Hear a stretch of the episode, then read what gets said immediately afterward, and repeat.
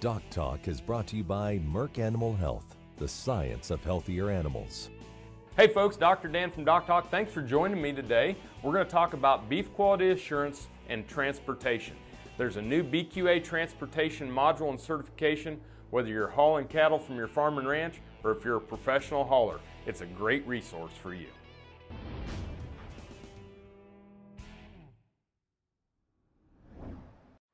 Hey folks, Dr. Dan from Doc Talk here. Thanks for joining me today. We're going to talk about beef quality assurance and the new transportation BQA program that has been launched by the National Cattlemen's Beef Association through your checkoff dollars. Have you ever thought about transportation of cattle being probably the most visible point of the beef cattle industry to the public?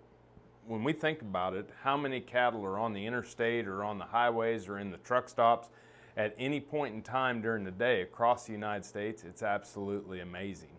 And I sit there and think about, you know, how we present ourselves and how transportation is perceived. They say that the average bovine is transported four to nine times during its lifetime. And, and so when we're sending calves from the cow calf to the stocker to the feedlot to the packer, and cows going to and from pastures, going for summer turnout, and then coming back in for calving pastures many different times during the life and course of these animals' lives, these animals are on the road. Now, not only is it important from a public perception that we have the right equipment, the right hauler, the right environment, but it's imperative to animals' health and to the profitability of our businesses that transportation be taken care of appropriately. There are two different platforms. If you go on bqa.org's website, and you can see the website here on the bottom of the page, that you can go to and you can get certified in beef quality assurance transportation. You can either do it as a producer, cow calf and rancher, or as a professional hauler. And when I start to hear the, the things from the different packer organizations that all people hauling animals into their facilities in in 2019 need to have transportation BQA training. I think it's important if you're hauling your own fed cattle or if you're hauling someone else's fed cattle, and it might mean market access, that you go to the website and go through.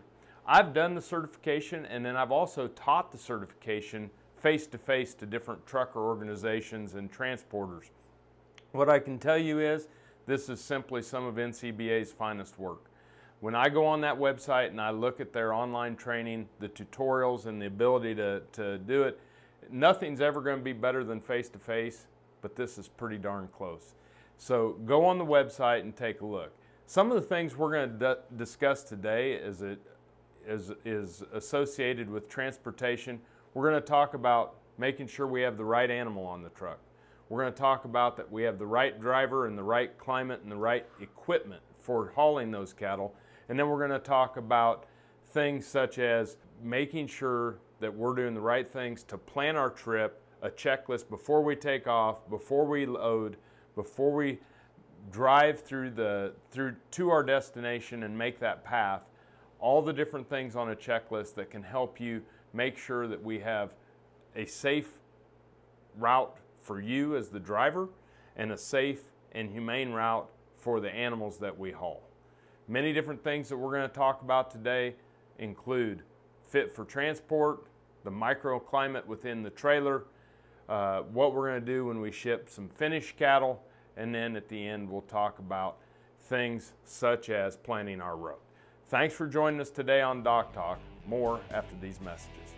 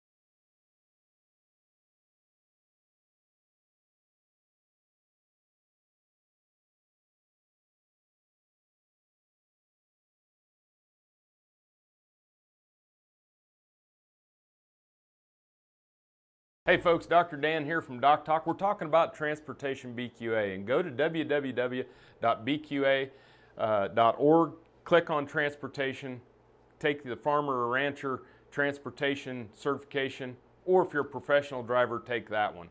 Before you take off on the road, some of the things that we need to understand is making sure that we pick the right path and, and making sure that our equipment is functioning appropriately. We need to check tires, we need to check turning signals, brake lights, uh, many different things, gates, uh, working on the trailer to make sure that you're safe and to make sure that we don't have a breakdown. Because when we're hauling during extreme weather, a breakdown could mean death to cattle that are being transported. Specifically, the two types of extreme weather that we talk about or think about is heat stress or cold stress. And heat stress during the summer, some of the things that you can do to prevent heat stress for cattle on the trailer, number one is the time of day you haul. Make sure we haul early in the morning or that we haul in the evening. If we can maintain not hauling between 11 a.m. and 4 p.m., that'd be great for decreasing heat stress for cattle that are on the truck. The other thing is don't pack the cattle too tight. The more cattle we have packed in there, the worse the airflow is in the trailer, and the worse the airflow, the worse that we'll have as far as heat stress events. Another one, and lastly on heat stress events, is making sure you don't stop too often or too long.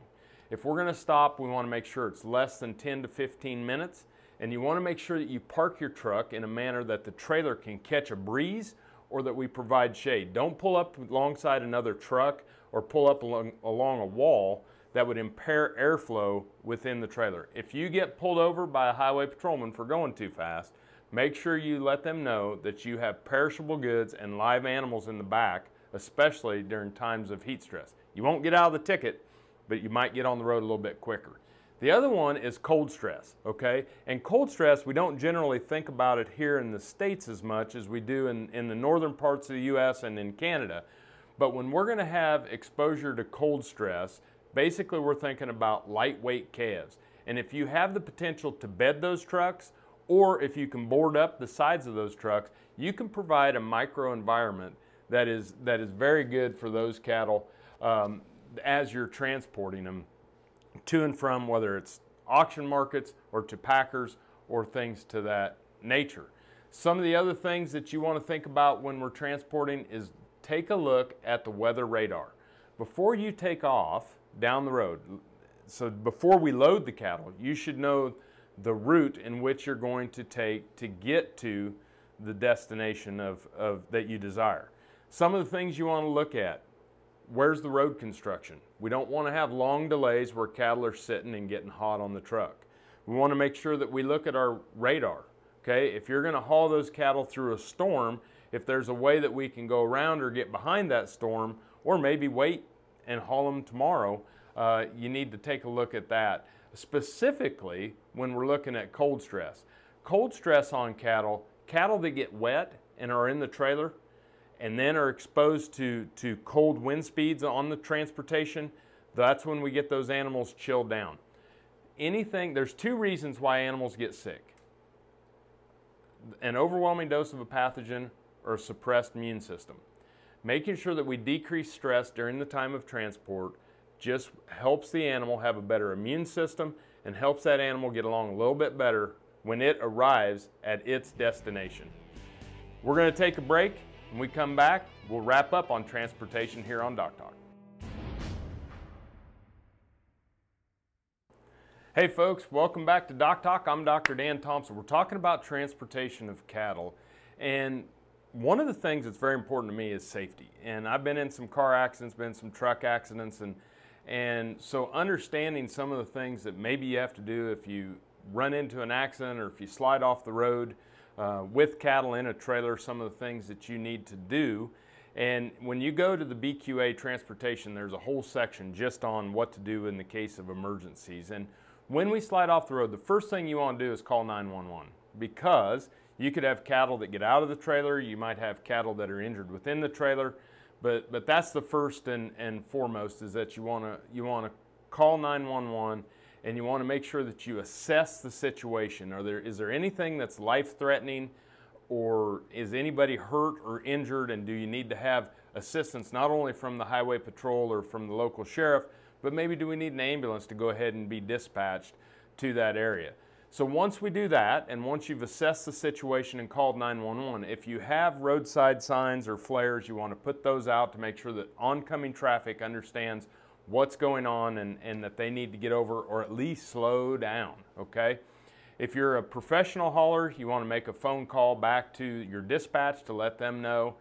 Then the next ses session is if nobody's hurt, and we have some loose cattle, we want to make sure that we kind of get those cattle at least off of the road. And so that's something that's, that's, that we want to think about is that we want to make sure that the cattle are off the road because we don't want oncoming traffic to hit one of those, become part of the accidents. We've had times where we've had accidents where people try to dodge the cattle and they wind up being in the wreck that's already occurred because they didn't see the wreck, they saw the, the cattle. So something to that nature I think is, is very, very important that we gather up the, the loose cattle. The other thing is, is you want to make sure that you take pictures. If you have a cell phone or you have an ability to take pictures, take pictures of what happened so that you can better explain it to the authorities. Last two things. One, don't allow intruders or people you don't know involved in the wreck to be part of the scene. You will have people that will want to volunteer and, and, and that can lead to some trouble only provide statements to police officers or or officials that are there on the scene in an official capacity. Okay, we don't want to be talking to to newspapers. Don't talk to telephone or uh, television stations or different things. That only provide statements to the authorities that ask you for those. And then last, if cattle are confined in the trailer, don't let them out. We've had a situation where a person came upon a, a wreck where the, the cattle had been in, that are in the trailer. They opened up the door to let the cattle out of the trailer. The cattle then went out of the trailer, went across the road onto the other lane of, of the interstate, got hit, and the person driving the car was killed. And, and the person that released the cattle was the one that was held responsible. So we want to leave the cattle in the trailer, wait until the authorities get there, let them handle it, work with you uh, on releasing those animals, but it's just important. Again, call 911 assess the situation, get out your flares and your, your roadside signage, get cattle off the road, take pictures, only talk to the authorities, and don't let cattle out of the trailer. We appreciate you watching Doc Talk today. If you want to know more about what we do on Doc Talk, you can find us at www.doctalktv.com. Always work with your local veterinarian, get BQA certified. I'm Dr. Dan Thompson, and I'll see you down the road.